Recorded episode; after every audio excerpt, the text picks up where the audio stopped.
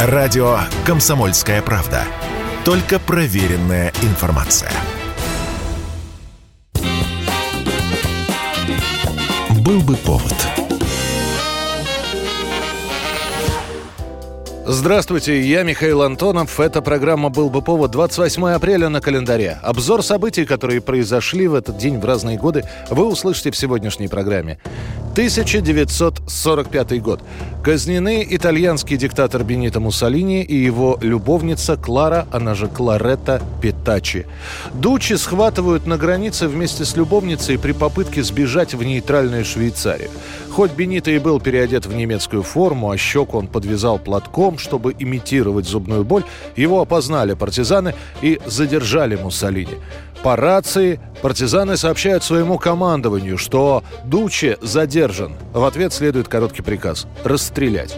Приказ выполнил один из лидеров сопротивления – Вальтер Аудизио, которого партизаны звали полковник Валерио.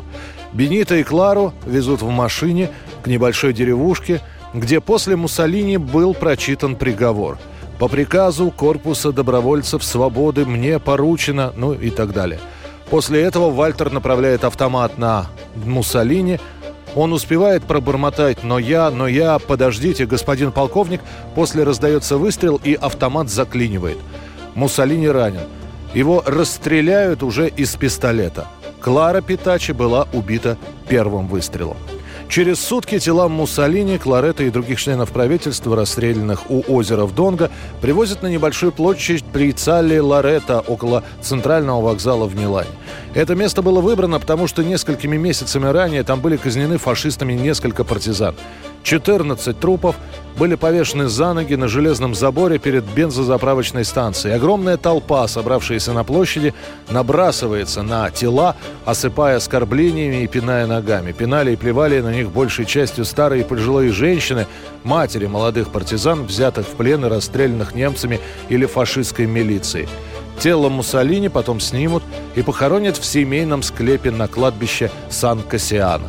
Повешенные вниз головой трупы Муссолини и Петаччи попадут в документальную хронику, которую потом в течение года будут показывать как в Европе, так и в США.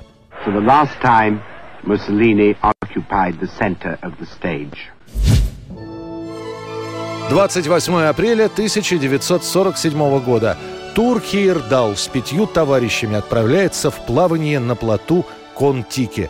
тридцатитрёхлетний норвежский путешественник еще до войны начинает задаваться вопросом, а правда ли могли путешествующие четырнадцатого-пятнадцатого веков плавать на кораблях между Южной Америкой и Полинезией. И вот в тысяча девятьсот сорок седьмом году Хейердал решает повторить этот маршрут, построив деревянный плот.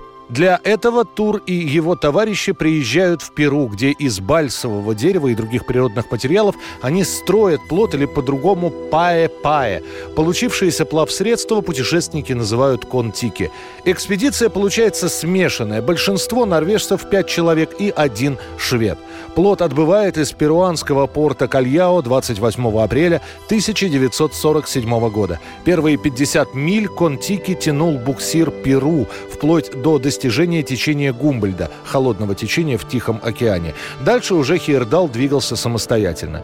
При расчетном сроке плавания около трех месяцев запас продуктов брался на четыре месяца. Основу составляют армейские суточные рационы. Главная еда – консервы и вяленая рыба. Запас питьевой воды – тысяча сто литров, разлитых в небольшие бидоны. Груз тщательно крепится, а нахождение под палубой гарантирует относительную прохладу и защиту от прямых солнечных лучей. Этот мир полон смелых идей, которые сбываются только на бумаге.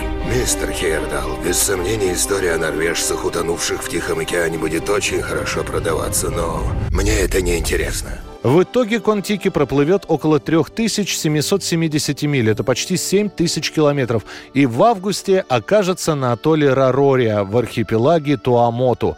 Таким образом, Хейердал и его товарищи доказывают, путешествия на плотах были тогда, в средние века, возможны и даже относительно безопасны. О команде Кон-Тики говорят во всех новостях. Сам Хейердал по итогам экспедиции снимает документальный фильм о путешествии, который в тысяча девятьсот пятьдесят втором году получил премию «Оскар». двадцать восьмого апреля тысяча девятьсот пятьдесят третьего года. Арестован Василий Сталин. Василий Павлович, подпишитесь вот здесь, в конце списка. А я не Василий Павлович. Я Василий Иосифович.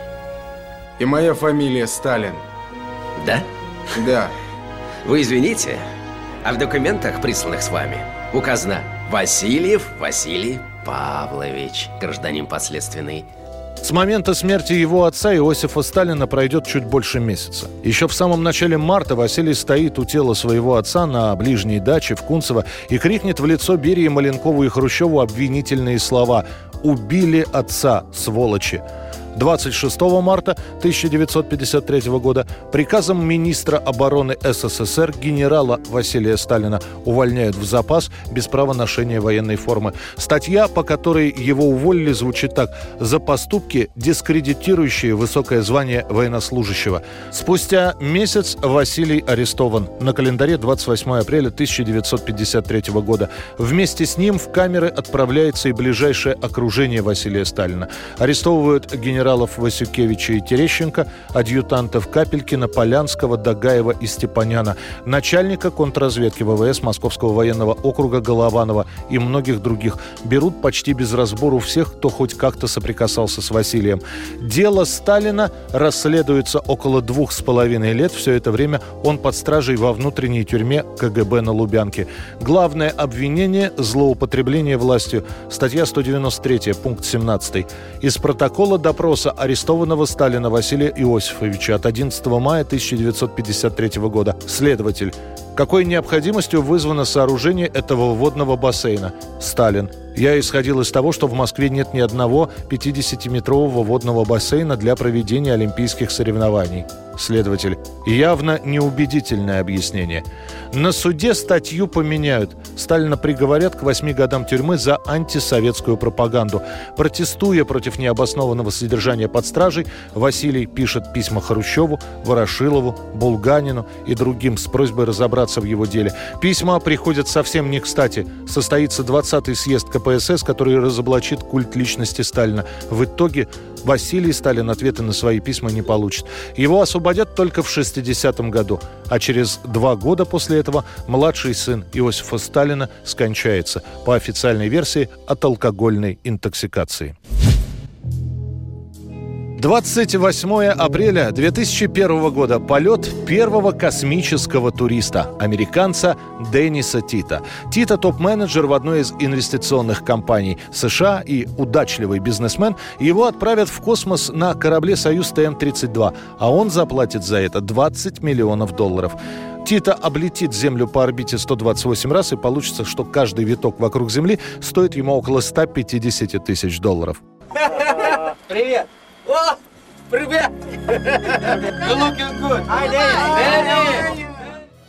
Денис готовится к полету в течение восьми месяцев. Ему приходится пройти не только физическую подготовку, но и освоить основу управления космическим кораблем, вплоть до его ручной стыковки с эм ка эс, на случай, если автоматика откажет.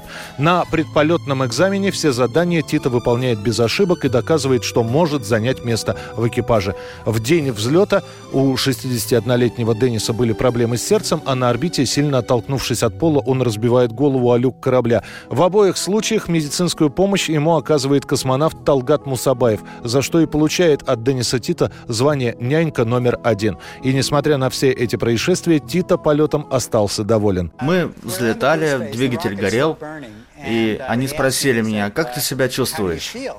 Я говорю... И показываю большой палец. Показал, что все хорошо. И командир опускает мою руку вниз. Я не должен был поднимать руку, пока работал двигатель. Вернувшись с орбиты, первый космический турист заявил: «Это величайшее приключение в моей жизни. Я побывал на небесах и парил, как ангел, глядя вниз на Землю. Знал, что это будет рискованное приключение и готовился к худшему, однако все шесть дней я испытывал эйфорию». Ну и, наконец, музыкально-киношное событие сегодняшнего дня. тысяча девятьсот шестьдесят восьмой год, двадцать восьмого апреля. На экраны выходит комедия Леонида Гайдая «Бриллиантовая рука». Как снимал эту картину, Леонид Иович знают уже все. Лента признана по многим опросам лучшим комедийным фильмом, снятым в Советском Союзе. Ну а меломаны с удовольствием стали распевать и разучивать песни из этого кино. «Остров невезения» Андрея Миронова, песню про зайцев Юрия Никулина. Но особенно много Многим полюбилась жгучая танго в исполнении Аиды Ведищевой «Помоги мне».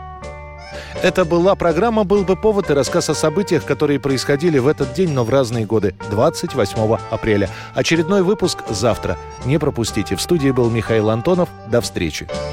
Слова любви вы говорили мне в городе каменном, а фонари с глазами желтыми нас вели сквозь туман. Любить я раньше не умела так огненно, пламенно. В душе моей неосторожно вы разбудили вулкан. Помоги мне, помоги. Желтоглазую ночь позови. Видишь, гибнет, сердце гибнет в огнедышащей лаве любви. Был бы повод.